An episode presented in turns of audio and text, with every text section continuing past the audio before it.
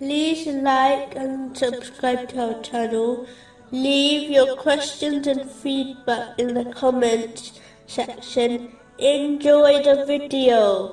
Continuing from the last podcast, which was discussing chapter 64, verses 16 and 17. and spend in the way of Allah. It is better for yourselves. And whoever is protected from the stinginess of his soul, it is those who will be the successful. If you loan Allah a goodly loan, He will multiply it for you and forgive you. In a narration found in Sahih Bukhari, number 6442, the Holy Prophet Muhammad, peace and blessings be upon him, advised that a person's true wealth is what they send ahead to the hereafter, whereas what they leave behind is in reality the wealth of their inheritors.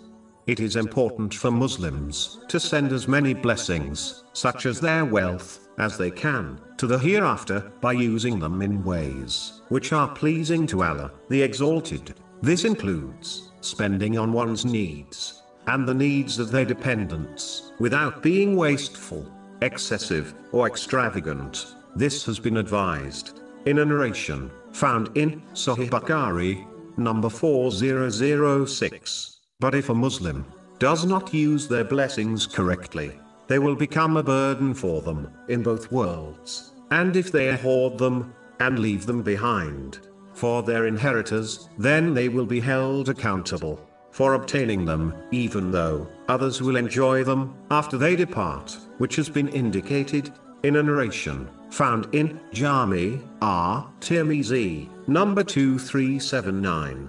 In addition, if their inheritors use the blessings correctly, then they will obtain reward from Allah, the Exalted, while the one who collected it will be left empty handed on Judgment Day, or their inheritor will misuse the blessings, which will become a great regret for both the one who earned the blessing and their inheritor, especially if they did not teach their inheritor, such as their child, how to correctly use the blessings, which is a duty on them.